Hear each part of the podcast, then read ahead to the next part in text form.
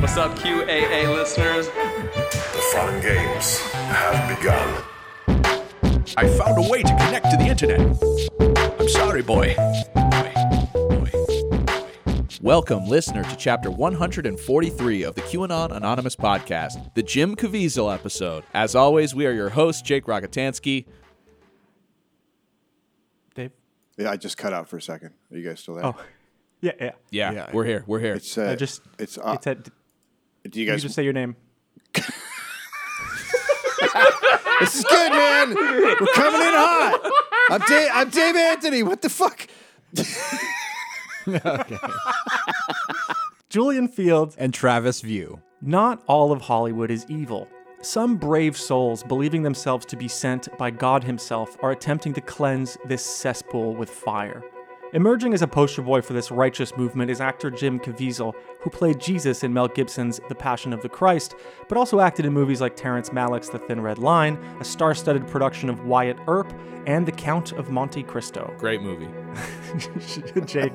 I spoke to three sources who wished to remain anonymous for fear of retaliation within their industry, and they shared their experiences working on set with the actor over the course of years. So this week we'll be exploring what they had to say to me in the context of a deeper dive into the sacred heart of one Jim Caviezel. Conversely, our guest this week represents the other side of Hollywood, promoting the godless pleasures of socialist hedonism by blending comedy and history in his work. I'm speaking, of course, of Dave Anthony, who you may already know from the Dollop podcast, which he creates with Gareth Reynolds. But what you might not know is that Mr. Anthony has also worked for years in the belly of the Hollywood beast, hovering from set to set, presumably to help with the adrenochrome extraction. Welcome to the show, Dave. Uh, thank you very much. Uh, I, and the other thing you can take away from that intro is that I apparently don't care about my career because I am fully on the record on this podcast where the other people are hiding in the fucking shadows. I'm here. I'm here to tell everybody about uh, adrenochrome and Caviezel and everything we're doing, and we're up to a lot of shit, a lot of good shit. 1968! Year of our Lord Jesus Christ. Yeah. Jim Caviezel was born in Mount Vernon, Washington, to Margaret, an Irish American stage actress turned homemaker, and her husband, James Caviezel, a chiropractor of Slovak and Swiss descent. Caviezel was the next to youngest in a Catholic family of five. He was raised with his three older sisters and younger brother in Washington, where he graduated from John F. Kennedy Memorial High School and ended up at the University of Washington in Seattle. There, he grew interested in acting, following in his mother's early footsteps. Jim's first movie related break came in 1991 when he was offered a minor role in Gus Van Sant's My Own Private Idaho.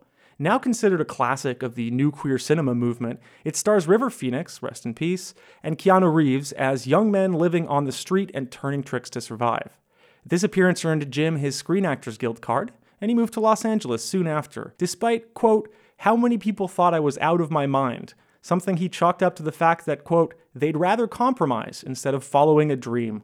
After a stint in the professional acting program at the University of Southern California, USC, Jim turned down a scholarship offer from the New York based Juilliard School in order to instead portray the titular character in the 1994 Western biopic Wyatt Earp, which co stars fixtures like Kevin Costner, Gene Hackman, Catherine O'Hara, Isabella Rossellini, and Tom Sizemore. Jim Caviezel was becoming a thing in Hollywood. After some appearances on TV shows like Murder She Wrote and The Wonder Years, Jim scored a role in Terrence Malick's 1998 war film The Thin Red Line. After being cast to play Cyclops in the 2000 X Men film, he was forced to drop out due to scheduling conflicts with Frequency, a science fiction film he starred in alongside Dennis Quaid and Noah Emmerich, which, by the way, Another great movie. terrible What choice on his part. Fuck? It's not a good movie. It's an insane. it's a fucking insane movie. Wait, am I am I thinking of the right one where it's like uh, they're tr- time traveling through a radio? Yeah. Yeah, yeah, great, great movie. yeah. Well, if Jake I don't says think it's you know what great means. No, I no, I don't. That's that's a that's a fact of the That is show an that ongoing I, I tend to situation. gravitate towards absolute filth um, yeah, cinema. But that's okay. That's okay. I'm open about it. You know. Although Jim made appearances in several other films during this period, it was his titular role in 2002's The Count of Monte Cristo that caught the attention of Mel Gibson, who was looking for someone to play Jesus in The Passion of the Christ, which he was directing. Both Mel Gibson and Jim Caviezel viewed the project as a death sentence for their careers in Hollywood. Here's from a HuffPo article in 2011. Jim Caviezel told an audience at the First Baptist Church of Orlando on Saturday that Gibson begged him to reconsider taking the gig. He said, You'll never work in this town again. Caviezel remembered, I told him we all have to embrace our crosses. Oh, fuck, man. Caviezel recounted a similar story in 2004 when he spoke of the encounter in an interview with the 700 Club, which not a lot of Hollywood actors do on a, on a press uh, junket. No. Hosted by uh, televangelist Pat Robertson. The next day, he said, I want you to be aware of what you are going to go through. You may never work again. He said that several times publicly, I told him, Mel, this is what I believe. We all have a cross to carry.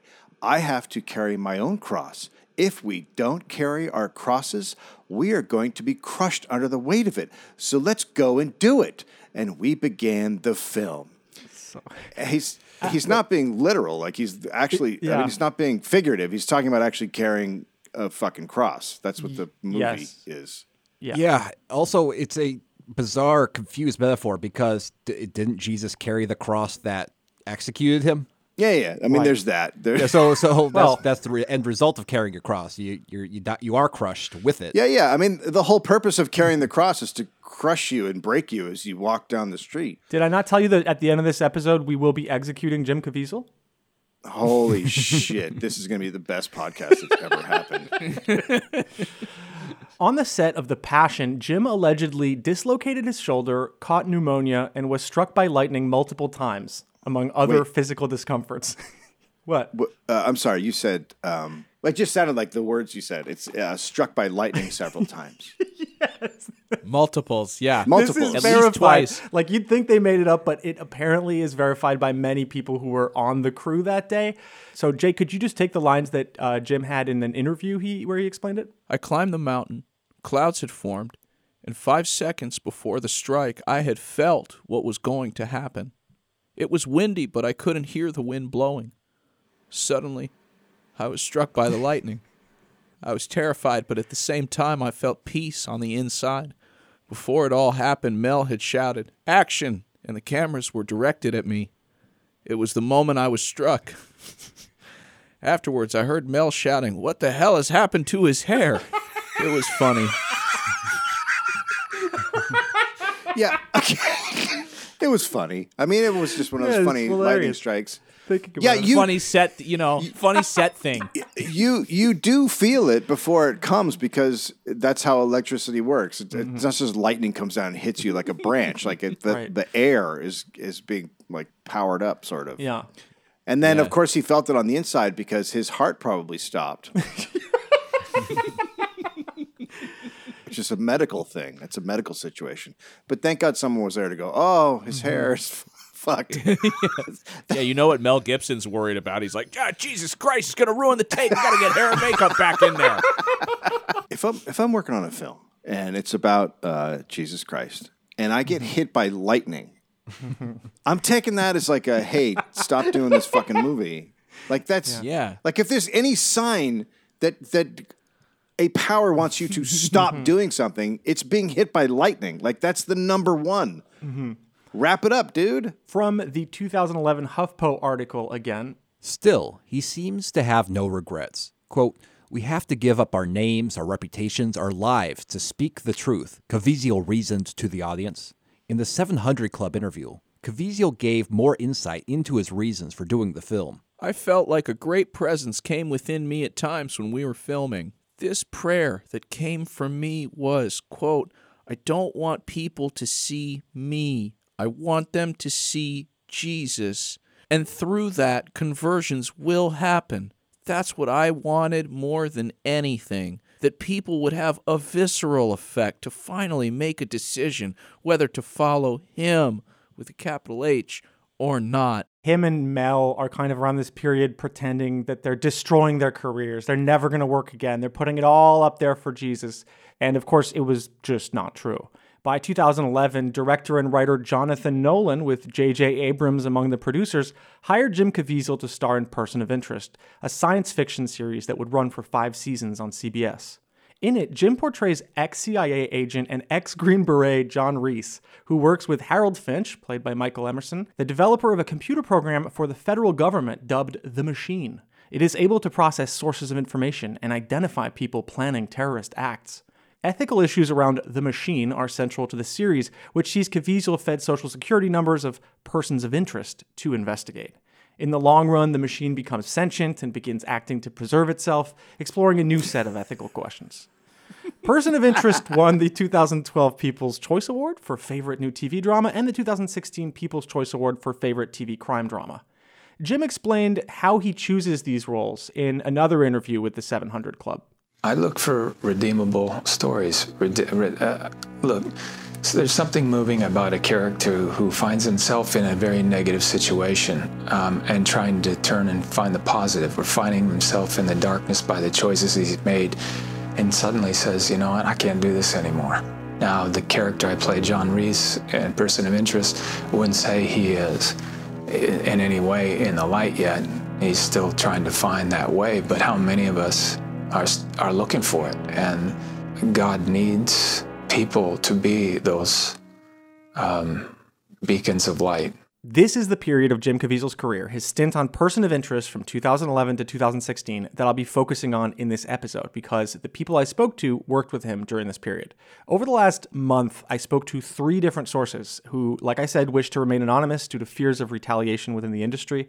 All three worked with Jim Caviezel on the set of Person of Interest for multiple years, and they described their interactions with Jim in detail. I'll be using verbatim quotes from my Skype interviews with them. There were several reasons I ended up speaking to these sources. One is Jim's portrayal of Tim Ballard in Sound of Freedom, an upcoming movie lionizing the Q adjacent anti child trafficking organization that Ballard tastelessly dubbed Project Underground Railroad. The other is that Jim Caviezel appeared at the QAnon Health and Freedom Conference over Zoom and promoted the adrenochrome conspiracy theory to a delighted audience.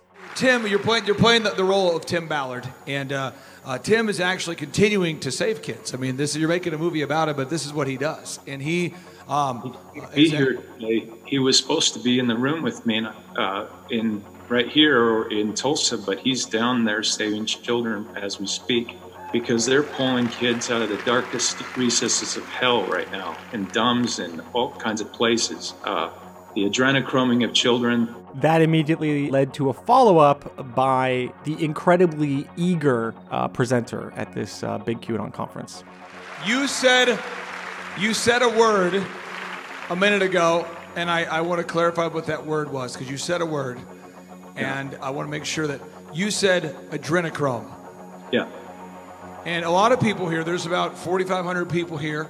There's Yeah. uh, about a half million people streaming online.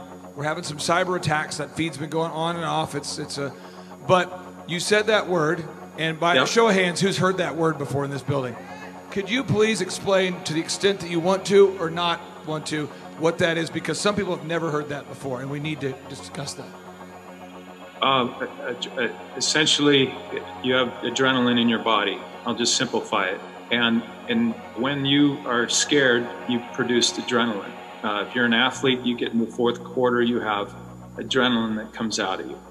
If a child knows he's going to die, uh, his body will uh, secrete this uh, adrenaline, um, and they have a lot of terms that they use that he takes me through. But um, it's the worst horror I've ever seen. Is screaming alone, even if I never, ever, ever, ever saw it.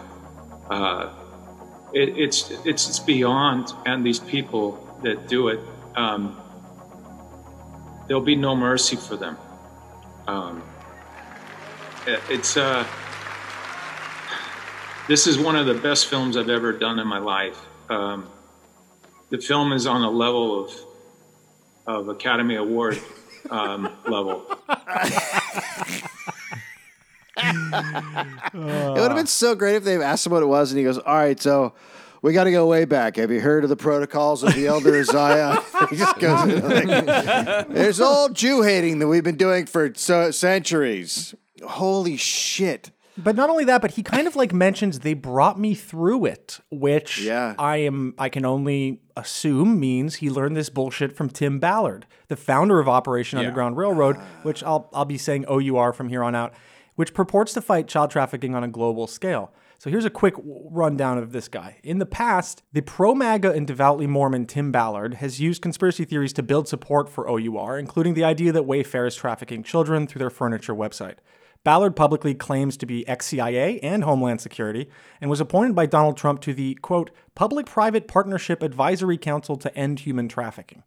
People close to the operation have been speaking to the media for years about OUR's lack of credibility and effectiveness, one time even relying on a supposedly clairvoyant woman from Utah to locate non existent trafficked children abroad. When their operations are quote unquote successful, they go on to claim they saved the children involved and add them to their tally of successes, which is now supposedly above 4,000. But in one case in the Dominican Republic, the 26 girls they quote unquote rescued were released in less than a week after the raids because the resources to house them and provide aftercare were non existent. In fact, Tim Ballard is known for strolling into foreign towns with an armed entourage and camera crew, seeking photo ops with random children, and even his raids are usually later misinterpreted in their PR materials. In one case, for example, the supposed freed child had actually escaped her captors on her own, and OUR took credit for the rescue anyways. OUR is, by the way, also under investigation in the state of Utah, and Davis County Attorney Troy Rawlings has warned people about, quote, any individual entity or organization who solicits your money and may be claiming credit for work to protect children that is actually done by our task force and or other law enforcement organizations in Utah and around the world. Just because someone claims they were called by God when asking for your money does not necessarily mean they actually are. So th- this is the guy who's about to get a biopic about how fucking awesome he is. Like it just, I can I really hope there's a scene in it where he's like talking to the medium that he met in Utah, who said she like did a remote viewing and found the children in a foreign village. They of course went there and there was nobody, so he just wandered around taking photos with people. I mean, just every story that comes out of this guy is just insane. And of course, the you know it's a foreign village, so I assume no one is speaking English in that village, so they can say whatever in the fuck they want Yeah. Mhm. about those people, and there's no one to go. No, that's not what happened. That's not what's happening. This is just our kids in our village. We we we've lived here forever. Yeah. All right. We're about to get to the meat of uh, the matter. Enter the Cavortex. A tall, blonde, light eyed man who has told the Mormon press that he was sent by God to save the children. It's really no surprise that Jim Caviezel is going to be playing Ballard in Sound of Freedom and seems to have absorbed some of his QAnon related ideas about child trafficking. My sources expressed a universal lack of surprise at Caviezel's QAnon turn. They described the man profoundly consumed by a jumble of bizarre religious, military, and nationalistic fixations, which we'll be exploring in a moment. A name was even coined on set for the recurring experience of being cornered by a barely coherent Jim. the Cavortex.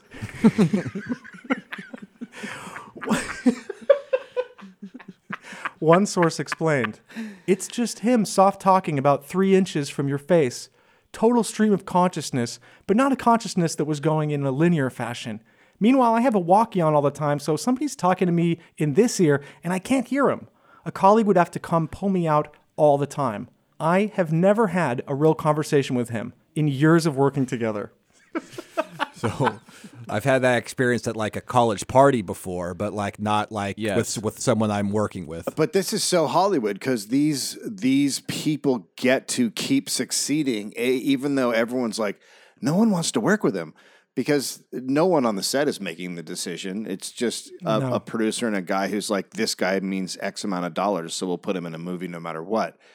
And then you just get these fucking lunatics. This is what Travolta was apparently like, and this is what Tom Cruise is like. It's all the same shit. It's just conspiracy lunatics who no one ever says no to. Yeah. You're just over at craft services and you and you grab a couple of uh, red twists, you cram one in your mouth, and a dude walks over and he goes, "Do you know what happens to babies when they're really really scared?" What? Are you the lead? Yeah. Okay. So they get scared and then you take their blood. Yeah, and, and you oh. you can't say anything because he's the lead, and you're like, I don't want to lose my job. I'm just a, a fucking grip here, mm-hmm. and if I say like, "Hey, fucking weirdo, get the fuck away from me," then everyone's gonna go, "Oh, we can't have him around." The normal one, the normal guy, we can't have around because the crazy guy gets to do whatever he wants. Sources were remarkably frank about Jim's inability to communicate with people around him. Quote, the thing you have to know about Jim, candidly, is that he's one of the stupidest people you will ever meet. he is not He is not smart. I pray for him that he never winds up in a paper bag because he will be stuck and he will die.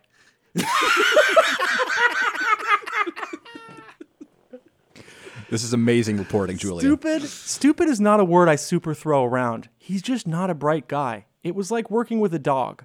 Holy shit! I mean, that's isn't that the feeling you get when you see an interview with him? Like he's just really, really dumb. Yeah, and that's pretty- the, that's the other cool thing about Hollywood. You can be dumb as fuck Mm-hmm. and just have a great, great career as an actor. or anything a writer a producer i mean whatever you want wherever you wherever you you if you stay long enough wherever you end up there's space for you Yep.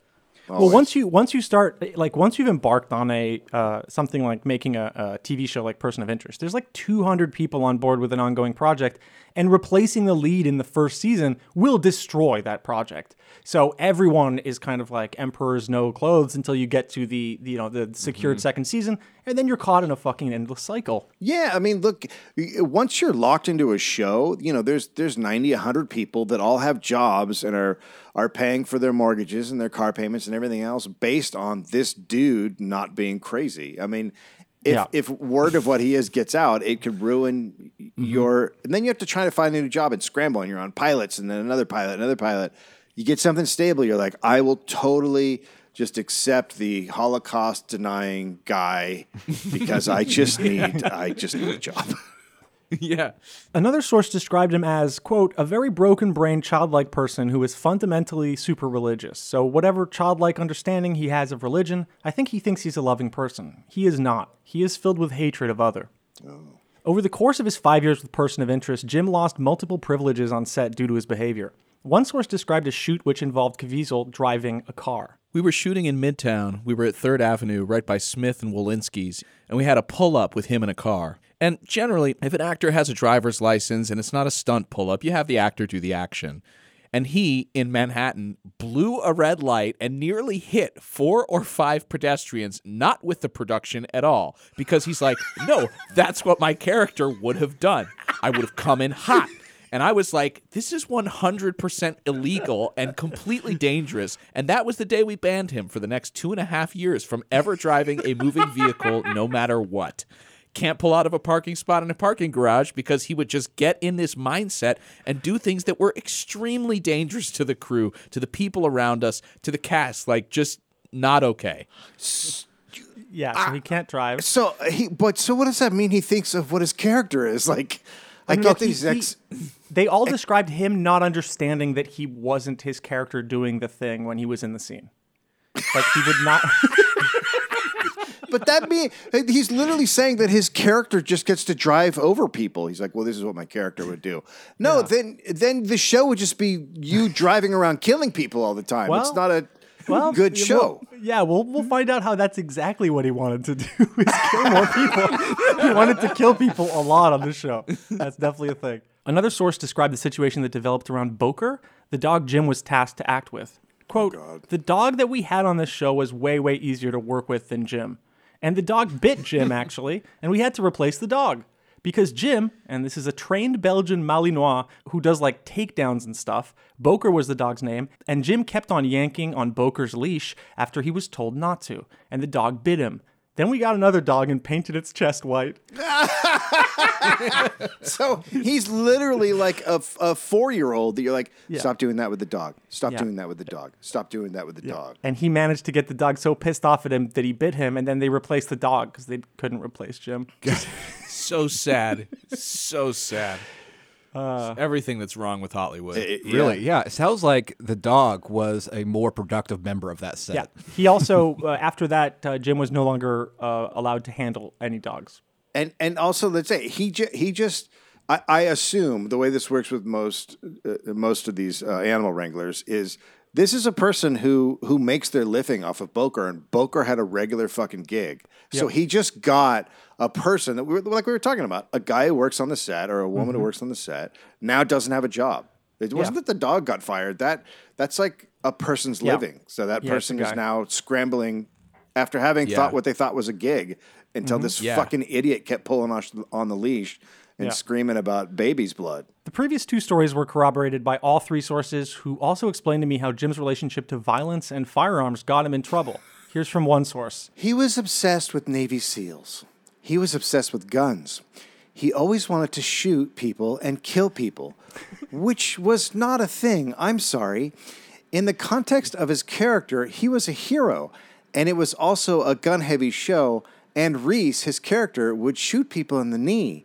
He was not a go for the head, go for the chest guy. But Jim really wanted to, like, kill people.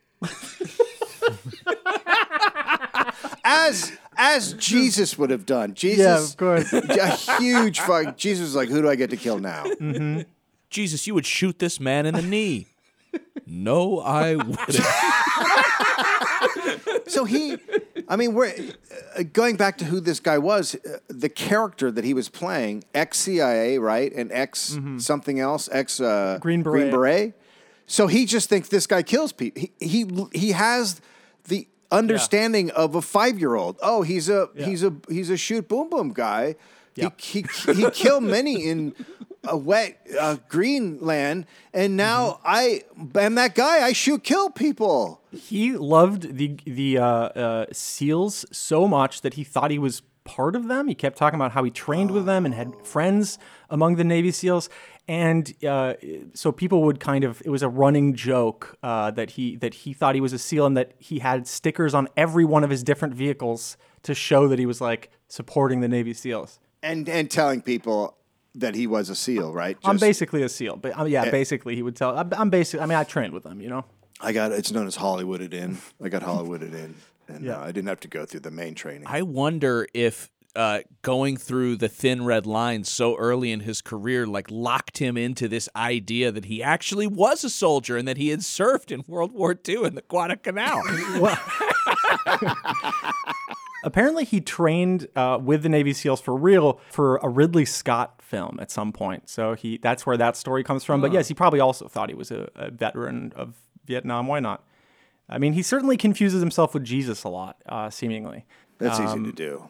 If yeah, you're I live- if you're living the life that he is. There was uh, a line I could, yeah, like I didn't get it in, but it was like someone telling me that he once told the showrunner that he was technically Jesus.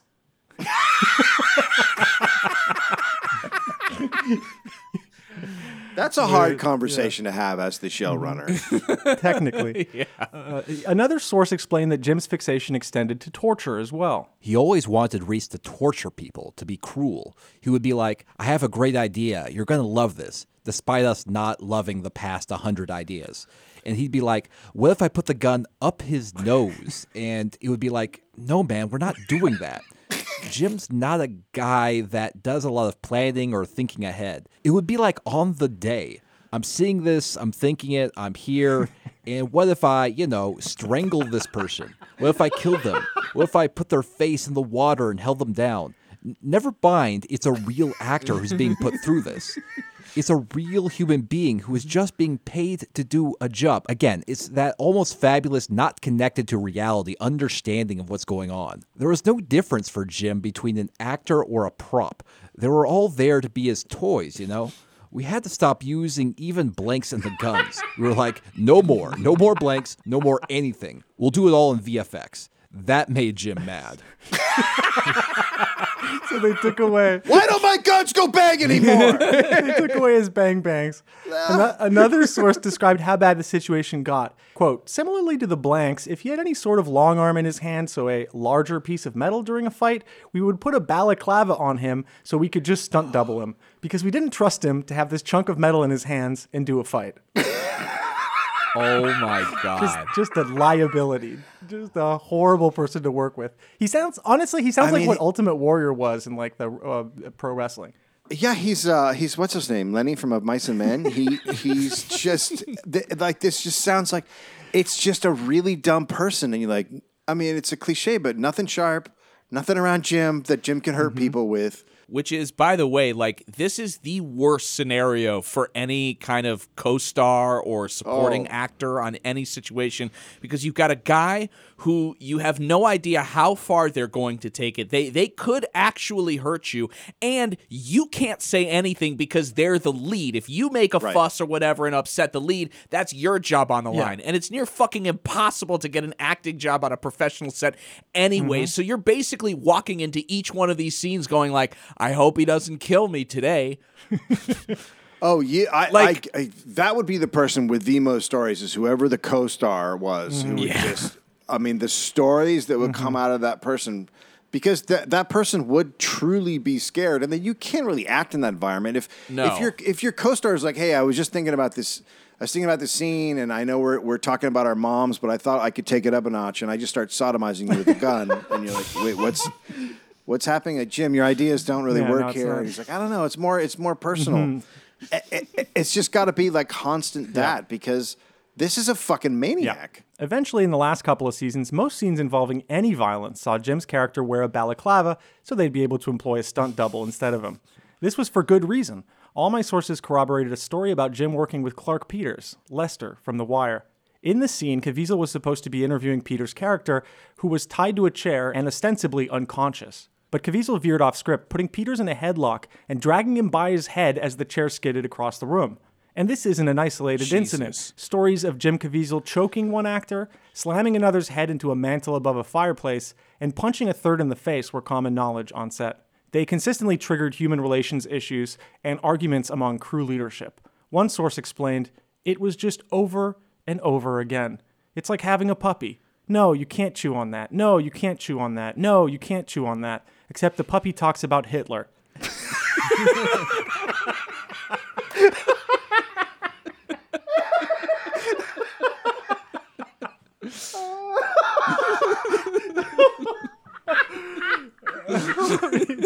Oh. In not a completely unfavorable light, is the end of that quote. Mm. We'll come back to that Hitler comment in a moment. Although his behavior and opinions got him in a lot of trouble, some aspects of working alongside Jim were just frustrating for the crew. By season two, one source described the system they used to help Jim with his lines, which he consistently forgot. So, literally every single scene, we gave him cards with just his lines, numbered, nobody else's lines, and he would just kind of cup them in his hand. If you watch the show, you can see him look down constantly. Holy shit! Wow. I mean, that's like what Brando did, but you're just bad at mm-hmm. it. Like, Yeah, no, he doesn't.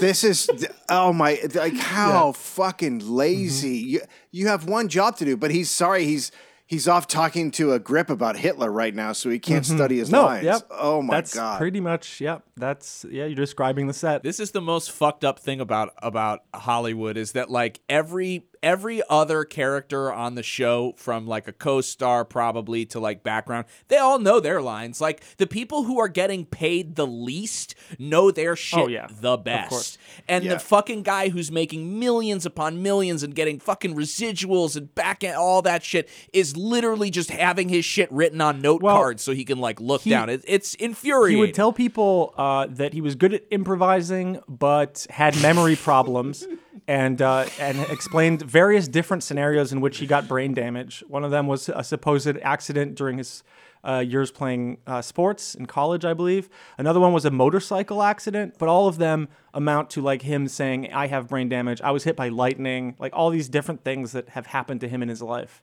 but that shit you if you're an actor that's like saying hey i can't Yeah. really do my job uh, here's a bunch of reasons why uh, anyway i would like to work here And Yeah, like, you should do a different job. Yeah, No, yeah, your your one job is to remember lines and say them. Mm-hmm. You can't be like, no, I, I got hit by a bat when I was in the jungle. Did I tell you that I'm a Green Beret? yeah. Have you have, have you heard of Green Berets for Hitler? It's a thing. Yeah, Green Berets for a re-examination of Hitler's uh, catalog of ideas. Like it's that it's that kind of subtlety that he would lend to it. All three sources corroborated a story about Jim growing angry when, in one scene, he wasn't provided a card. The crew told him what his line was and explained that they didn't want to insult his intelligence by printing one up. Jim insisted, and they relented. He was handed a small card with a single line on it. No, No, you can't. It can't be a thing. This can't be a thing. I was shown this card by. I was shown this. Oh my god, he's like a, a fucking cabbage. Like he's not even a human being. He got pissed, furious. I want the card that says no.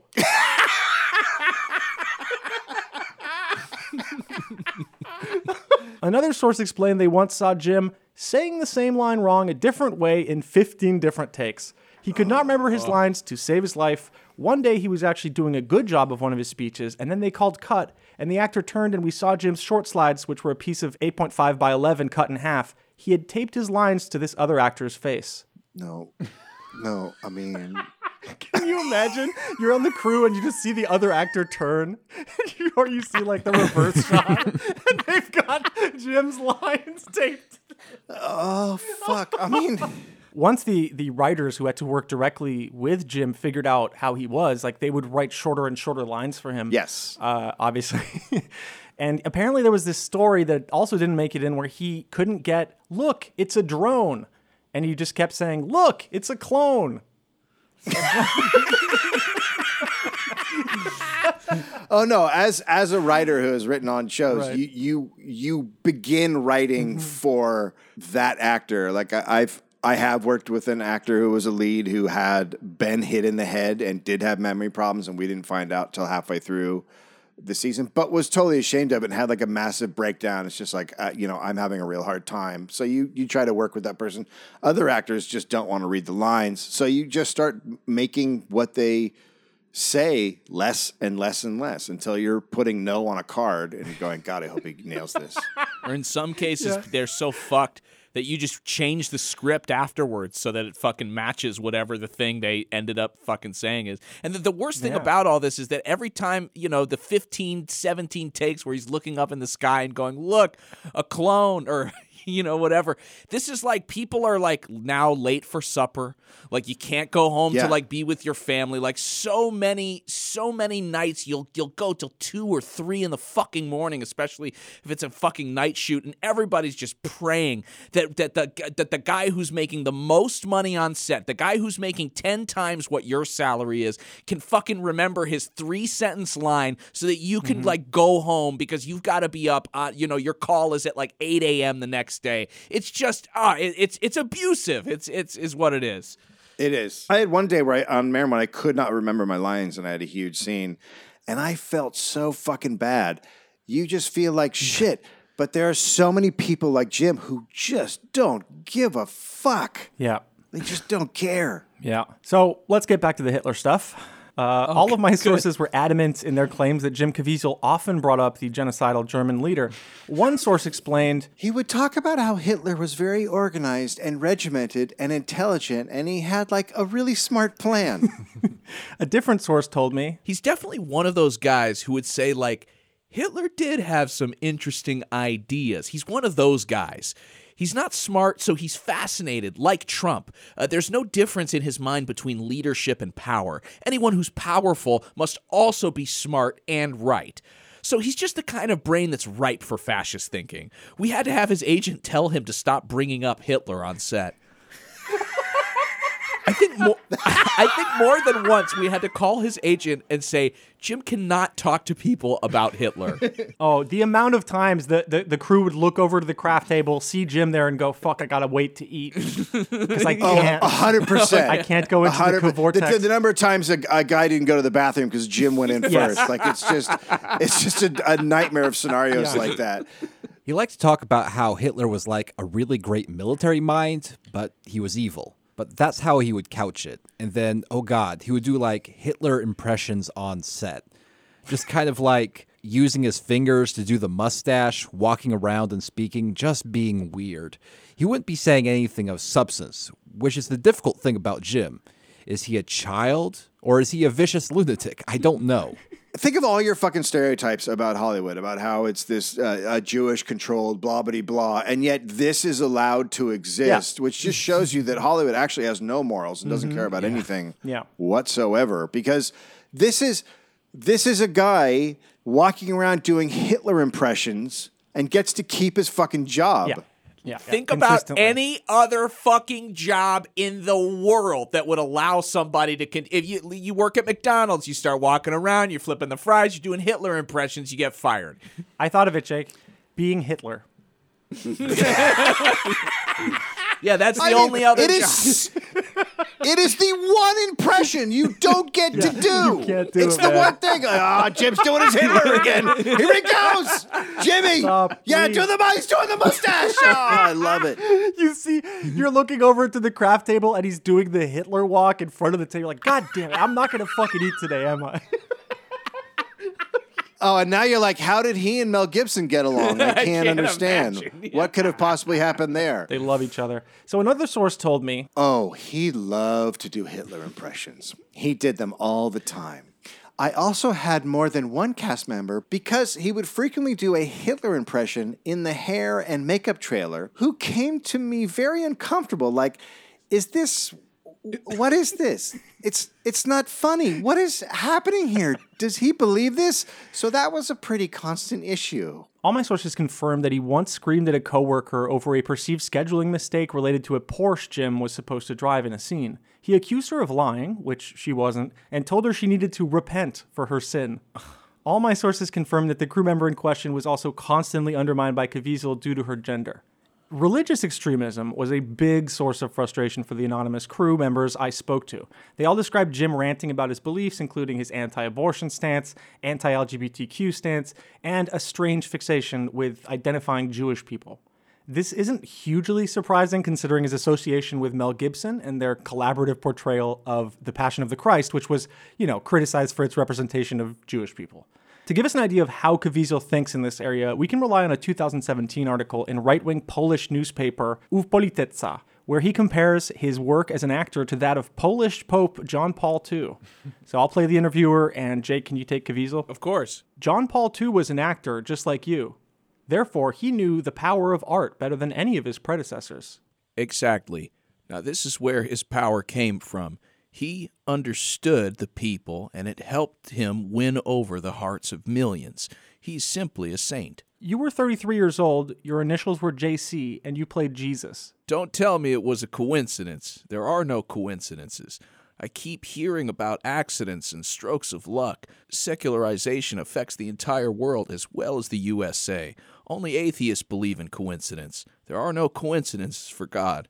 Even when God resurrects the dead, they will say it happened by accident. Maybe this is the reason why they killed God, like Nietzsche. When there is no God, they can do what they want. We can see that in America every day. It's even more visible in Europe. The founding fathers of America could not imagine it without God. The French Revolution started with killing the priests and spitting on Jesus.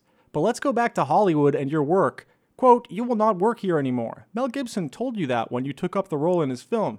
To what extent was he right? All of a sudden, I stopped being one of five most popular actors in the studio, and I haven't done anything wrong. I just played Jesus. Was I personally affected by this rejection? Well, everyone has their cross to bear. The world changes in a particular direction, but after all, I will not be in this world forever. Neither will the producers from Hollywood. At some point, everyone will have to answer for what they've done. My friend who is evangelical asked me once why I don't reach out to Jesus directly, but I follow Mary instead. I think it's a valuable question, and then I didn't know how to respond to him. However, looking at John Paul II, I found the answer. That's why Poland, like no other country, is tied closely to Jesus. You bond East and West together. The devil hates it, although he is already lost. Jesus and Mary have already crushed him. A single Polish person crushed communism. How did John Paul II achieve this? With love. The Pope always called young people to break away from contaminated and immoral civilization. Be a saint, he said. Impossible? It is doable. I often hear the voice of Christ in my heart. Jim, you will manage today. It is a message saying that everyone in the world is equally important. It is also an appeal for a Christian life, life in which one demonstrates to everyone they come across that Jesus is their Lord. I remember the Pope saying to Americans, You can all be saints. It makes me sad to think that so many people in my country do not seek sainthood. They substitute it with drugs and hedonism.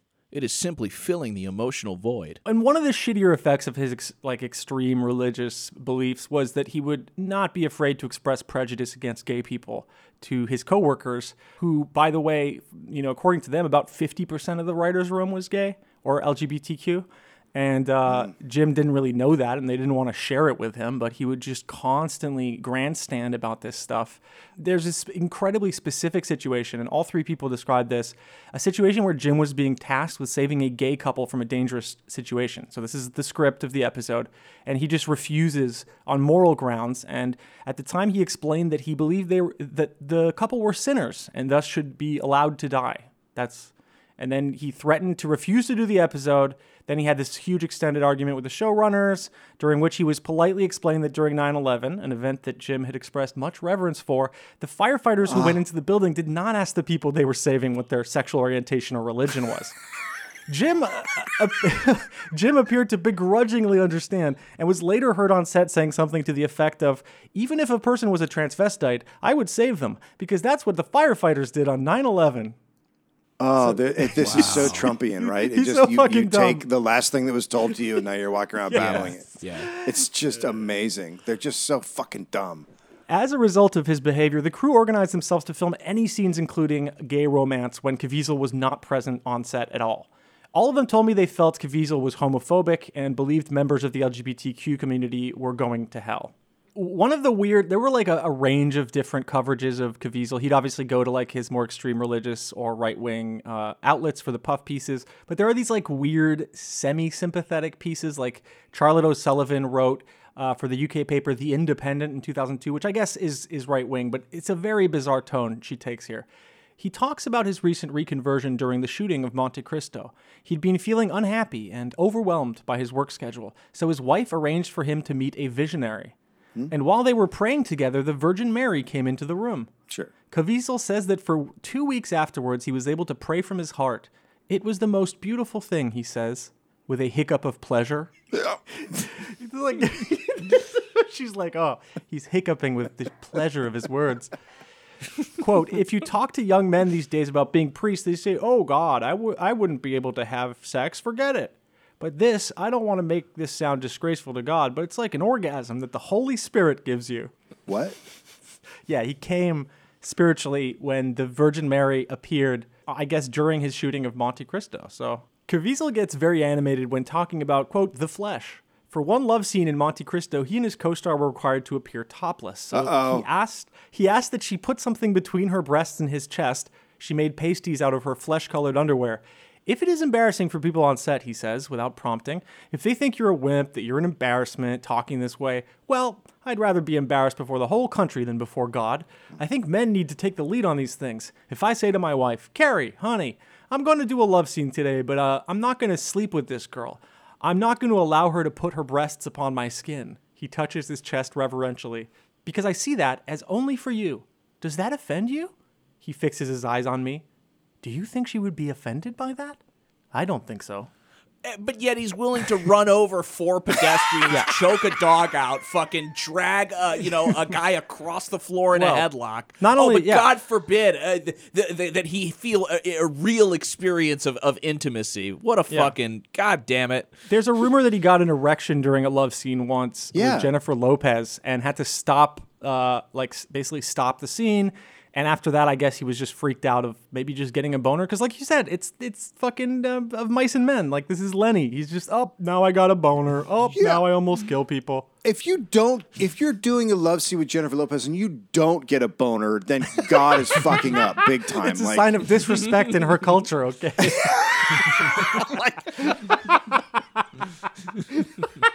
this is just so fucking crazy. I mean, I get okay, so I get it. You're super conservative or whatever, and you don't want her Mm-hmm. breasts on you, but just don't take the fucking part. Or I, I guess I don't. I know. Like you know, it's going to be in there. And the funny part is that despite these statements, two of my sources described instances of Caviezel's behavior as sexual harassment, and all of them called his behavior around women on set inappropriate. One described an instance in which Caviezel told a female coworker that she could cheer him up by, quote, doing a little dance in that cheerleader costume you had, because she was an ex cheerleader, after she expressed concern over his father, who was ill at the time. There was another story that everyone told me where he he was working with a woman who was quite a bit shorter than him and he hugged her all the way around No. so that his hands were on her side boobs. No, fucking Jesus. And uh, she was like, "Yeah." I mean, she the, the the worst part about talking to people who work on set is they were all like, "Oh yeah, no, like he was not at all. Like he was just one of the many who tried to grope me on set." Or Yeah. like it feels like sexual predation on set is just like a totally, almost like that was more normal than the rest of uh, what they were describing. psychopaths go into the border control and and they become ice guys and they become cops and people who want to get away with sexual crimes go to fucking Hollywood because it it is an environment in which no once you get to a certain position of power mm-hmm. no one says no to anything.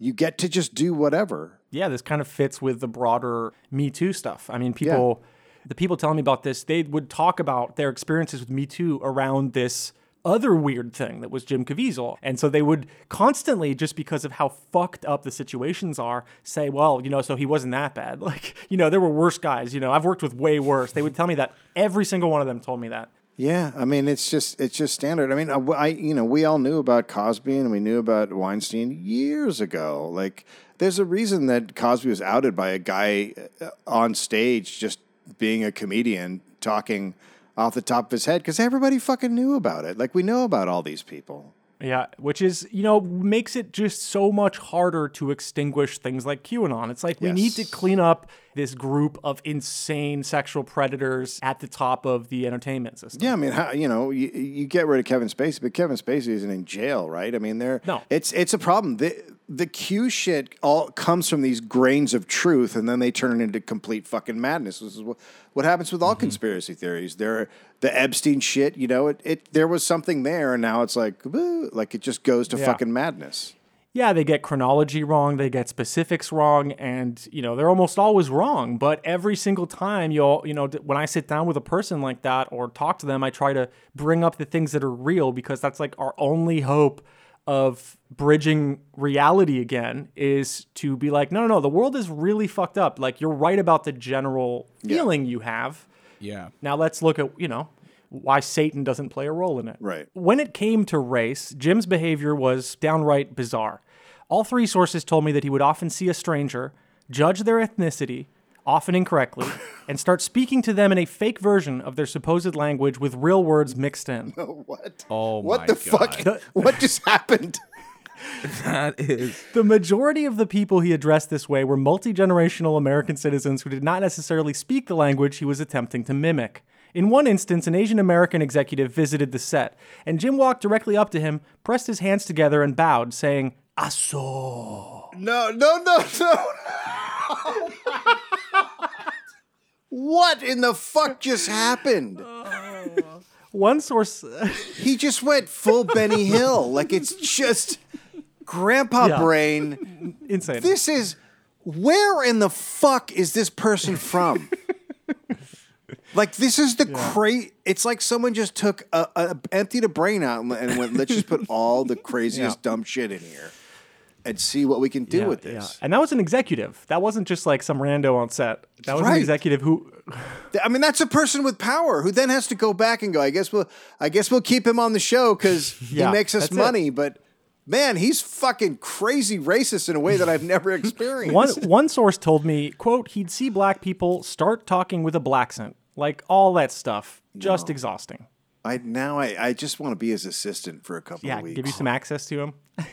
just just to be around it and watch it going Yeah. on. Uh, just because it's it's. I mean, this is cartoonishly Yeah, crazy. Yeah, yeah, yeah. Uh, and Jim's issues with black people did not stop there. According to one source, he protested a scripted romance he was supposed to have with a main character played by a black woman, arguing in a production meeting that quote people shouldn't have interracial relationships. This was in the words of my um my sources.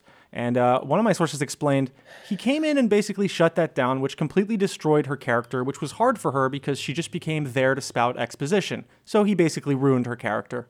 Jesus Christ, man! But he, but again, he doesn't give No, a shit about Of course any not. other character or anybody outside Yeah. of himself. One time, Jim allegedly saw a white guy in the writer's room that he'd never noticed before and started speaking to him in fabricated German, despite the man not being German. Okay, guys, I'm gonna take off. I can't. listen. ah, guten Tag, Steve. Steve-O Could you imagine? You're so crazy that you just think every white guy knows German. Like that's how fucking insane you He's are. like, I can recognize the Germanic blood flowing through your veins. The guy's like, bro, I'm like Irish or some shit. oh fuck. A source described Jim arguing with a Chinese American woman who spoke fluent Mandarin after she informed him that his words were, in fact, not Mandarin. So he just argued with her, like, no, no, no, it's that's real. It's real. And she's like, no, no, I speak the language. Yeah, I guess this this is to me is the fascinating part of what seems to be coming out here now. It's it's almost Tom Cruisean and Trumpian. There seems to be a thing where he thinks he can bend reality in a Uh-huh. way, and and he's speaking gibberish, but he's like, "No, I'm Jim uh, Caviezel, so ever you should understand this. I'm speaking Mandarin." yeah. He's like, sure, I, I learned Mandarin uh, while I was over uh, serving a, my second tour of duty in Iwo Jima.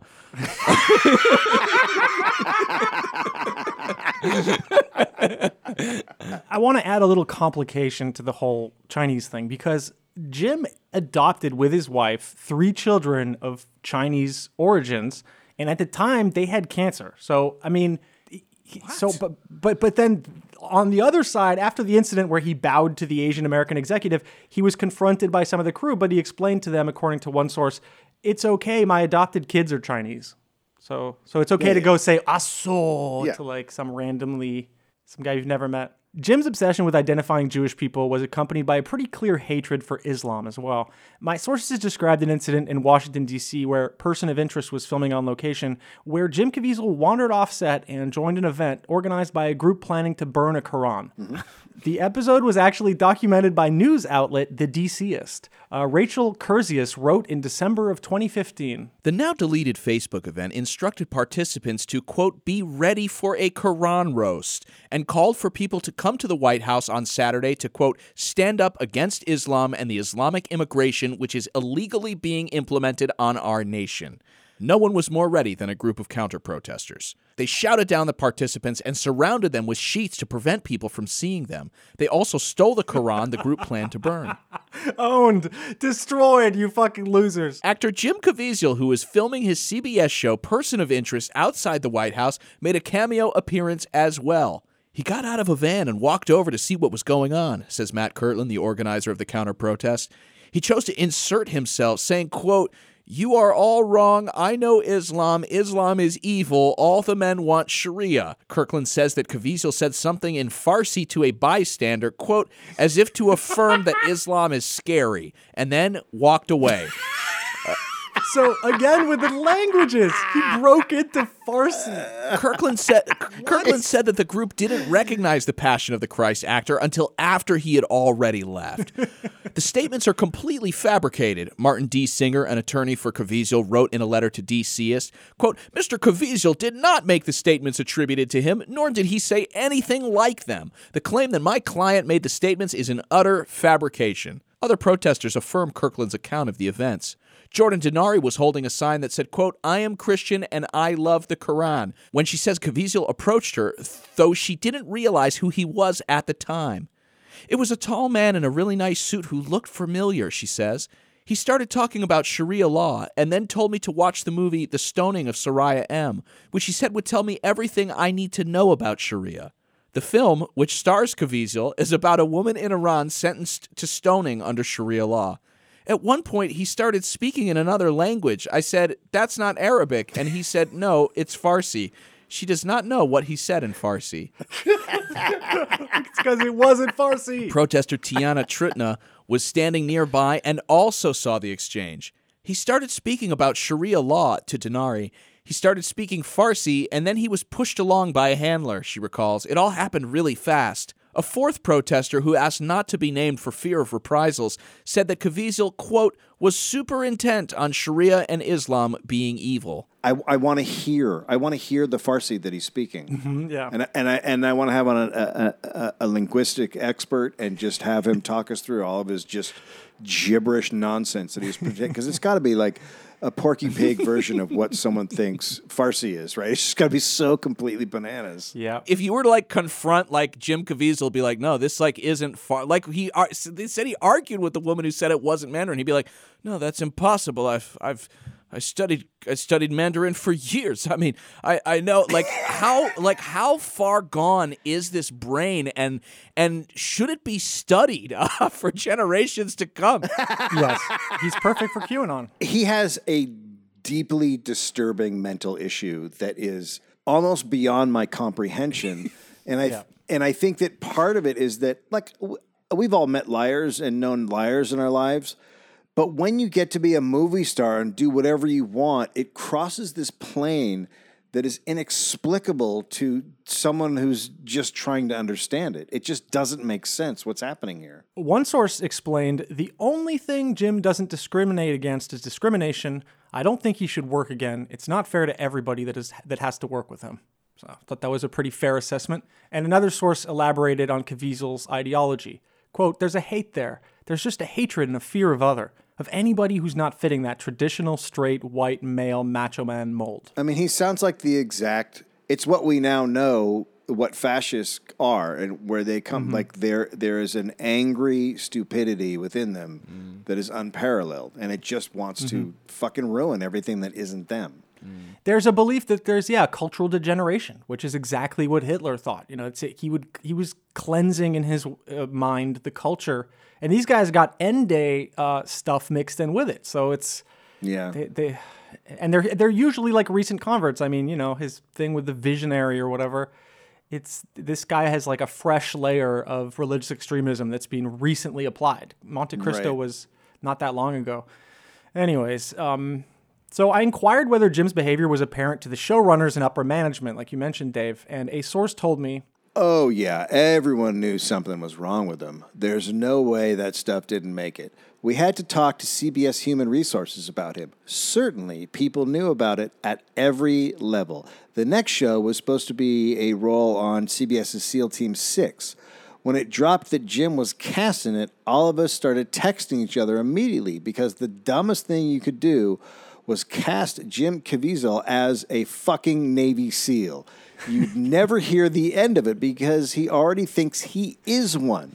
And what they did when they were shooting the pilot, they just sent the dailies up to Moonves. They sent the dailies and were like, what am I supposed to do with this?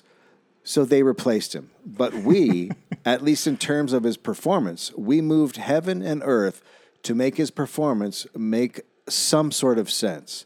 And there was an effort to protect him within the company. Yeah. There you go. There it is, yeah. I want I want to see those dailies that they sent to Moonves that convinced him that Caviezel could not be a SEAL. I want to see Jim in the lost pilot for SEAL Team Six so bad. It's fascinating that they that they were getting it straight to to him because usually that's really hard to do. I mean, to get the, to get Moonves to look at the dailies and sit down and, and watch them like he must have already had an inkling. Someone must have gotten to him and Yeah. and Yeah. said, "Les, this is you know you got to watch is- this shit."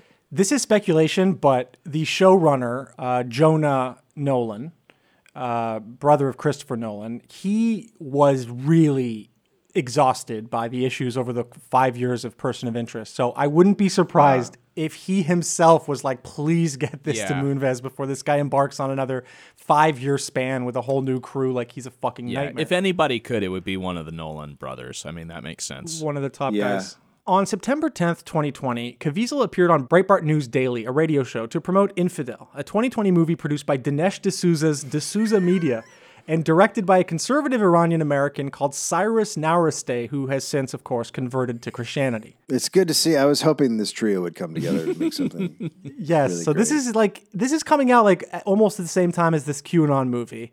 And even even the Baltimore-based Catholic Review, which you know shares a faith with him, uh, has claimed the movie is incredibly Islamophobic. Here's from their review of the film, written by Kurt Jensen. In dealing with religious conflicts in Iran, it stereotypes Muslims as having beaky noses, scowling constantly, and being prone to wishing and committing violence on those who disrespect Islam. The impression writer director Cyrus Nowrasteh's film leaves as a result is that of a bigoted few punctuating dog whistles with siren blasts. The plot revolves around Doug Rollins, Jim Caviezel, a Christian blogger whose wife, Liz, Christian blogger.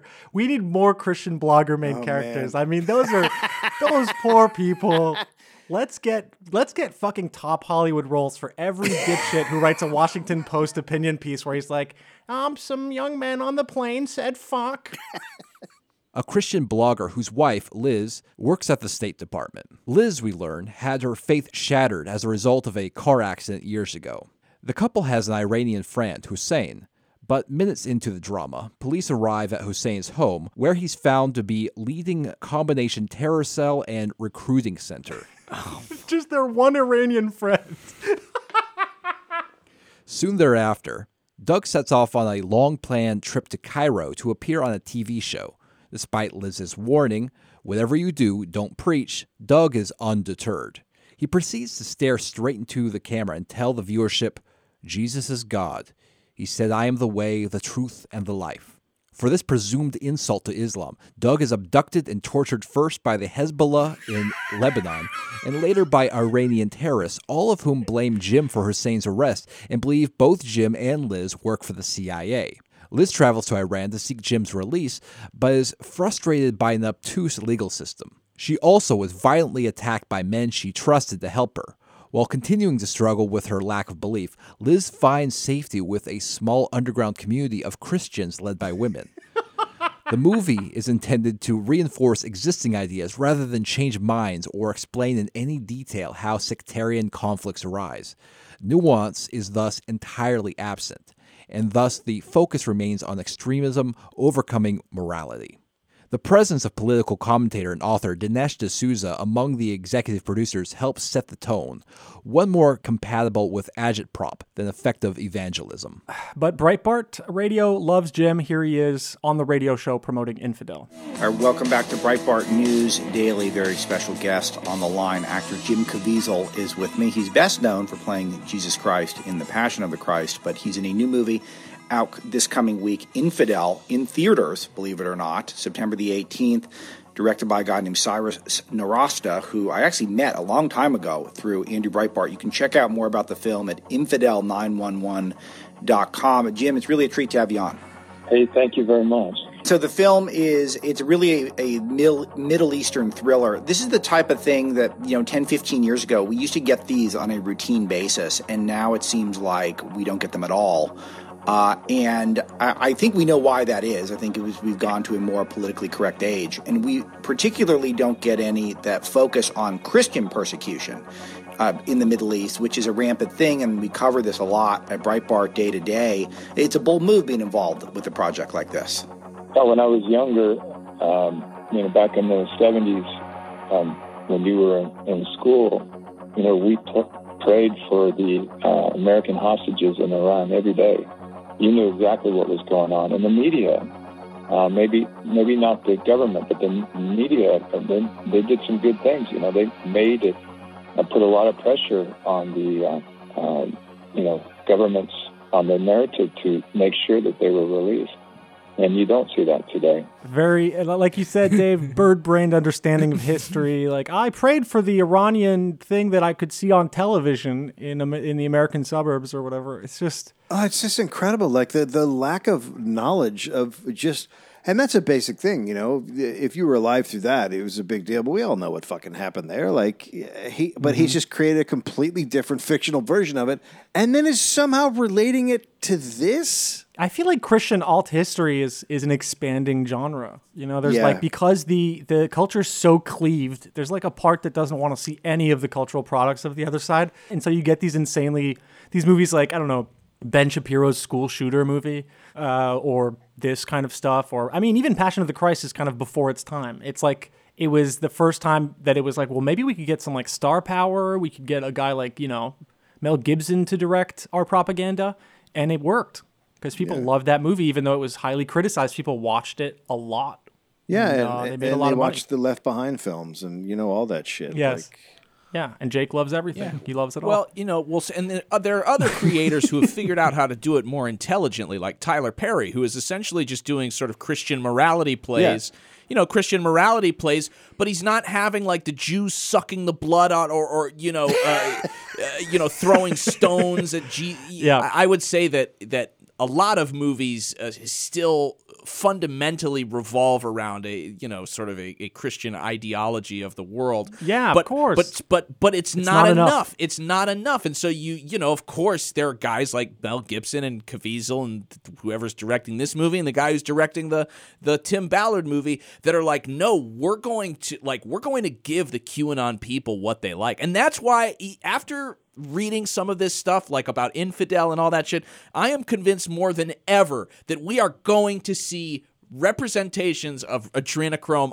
on screen in the tim ballard movie julian i bet you five dollars uh, Okay, I'll take the I'll take the bet. I bet yeah. you five dollars that we will see Yeah, the like the extracting of adrenochrome in that film. You're just doing wish fulfillment, but I'm I'm with you, dude. If it costs me five wish- bucks to get that to happen, then fine. No, I don't want to see a popular QAnon movie starring a big, fairly mainstream actor. That's the last thing I want to see. I want the QAnon movies to remain on YouTube, you know, low production value, uh, you know, recycled memes and stock footage. That's that's you know, they're they're they're equally as harmful there, but you get the fucking big budget ones and like then we're really in for it. Well, speaking of blood and the culpability of Jewish people, the end of the interview with Breitbart sees Caviezel announcing something very special, and this was in September of last year. And the question every single person wants to know will there be a Passion of the Christ sequel?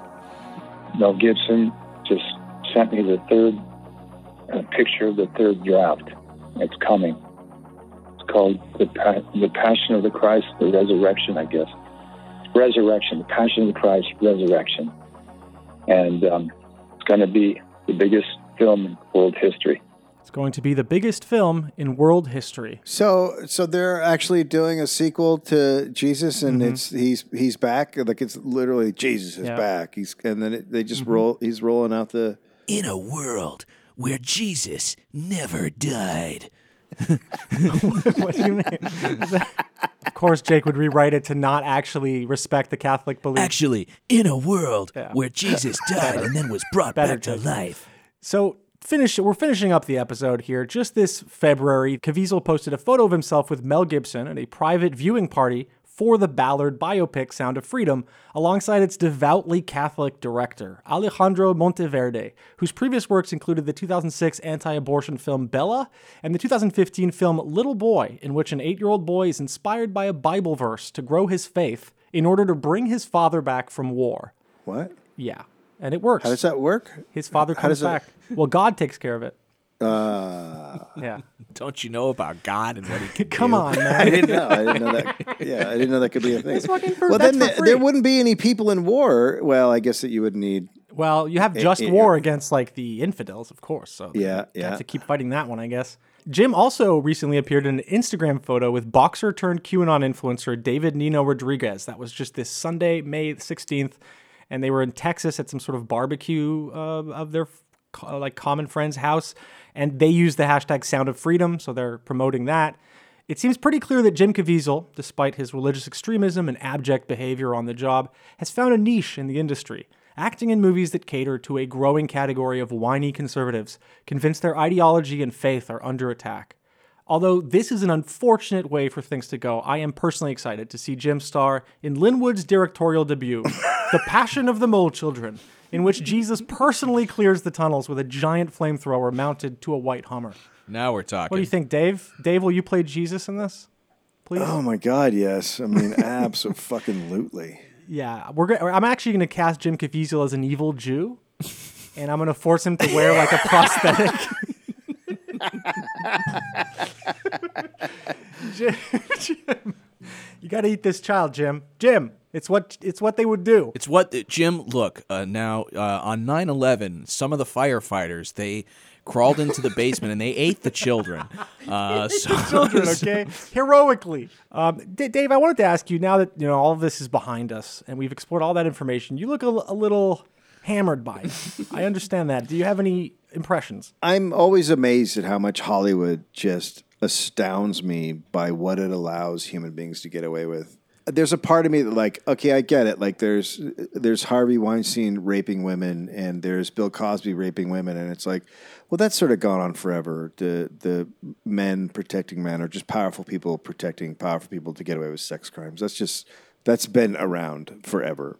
But but this kind of shit. Harvey Weinstein is a powerful individual. Bill Cosby is a powerful individual. Caviezel is not. No. He's a fucking dime a dozen actor that doesn't mean shit.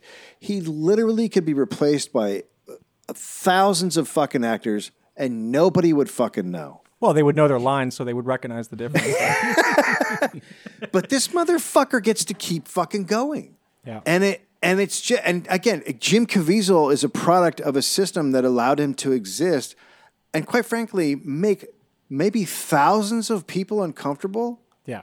Deeply uncomfortable. And then also, I am also wondering, having read this whole thing, what fucking crimes has this guy committed that we don't know about? Yeah. How many people are sitting on stories just like this or worse? Uh, So uh, this guy is really like uh, of the people that I've known in Hollywood and heard about. This guy is on a, a, a level of disturbing that I I just I have a real hard time wrapping my brain around. with. But then again, that always comes down with these Q people. It's just so fucking hard to get in there and be like, how is this happening? What Dave means by that is right into your local studios. We've got Infidel coming out. We've got Sound of Freedom.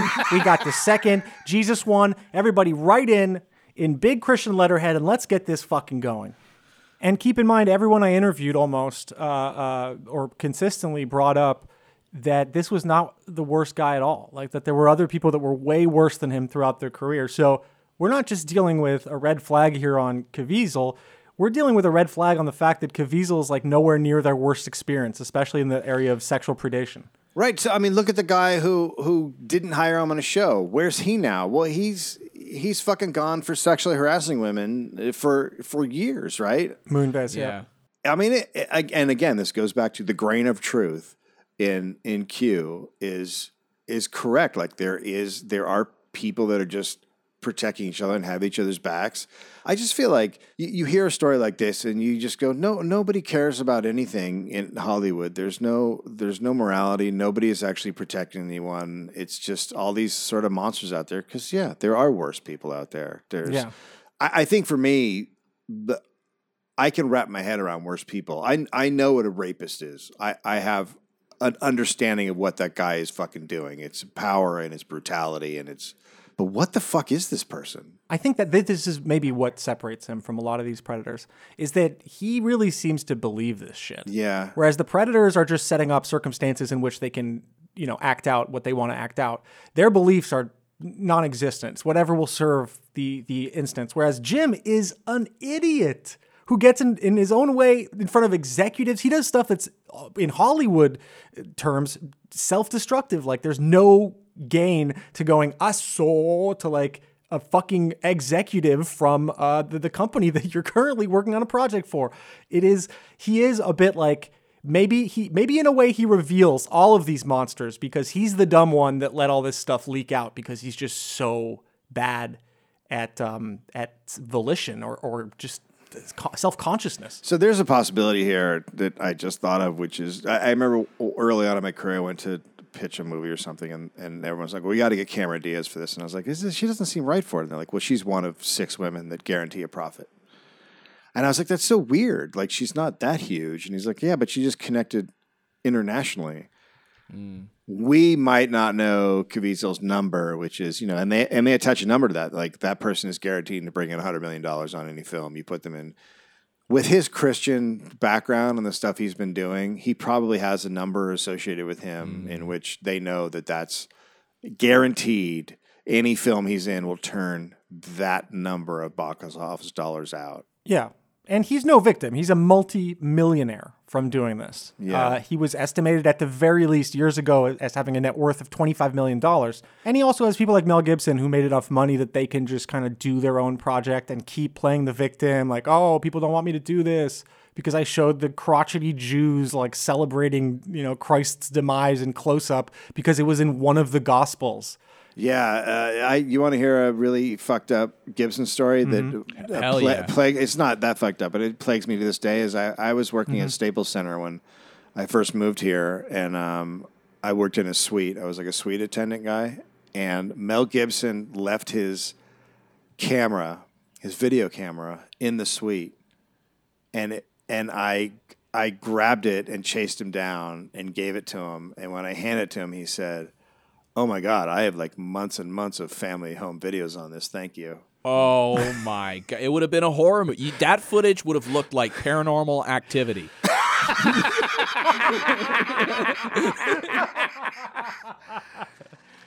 Dave, thank you so much for joining us for this. Where can people check out your work?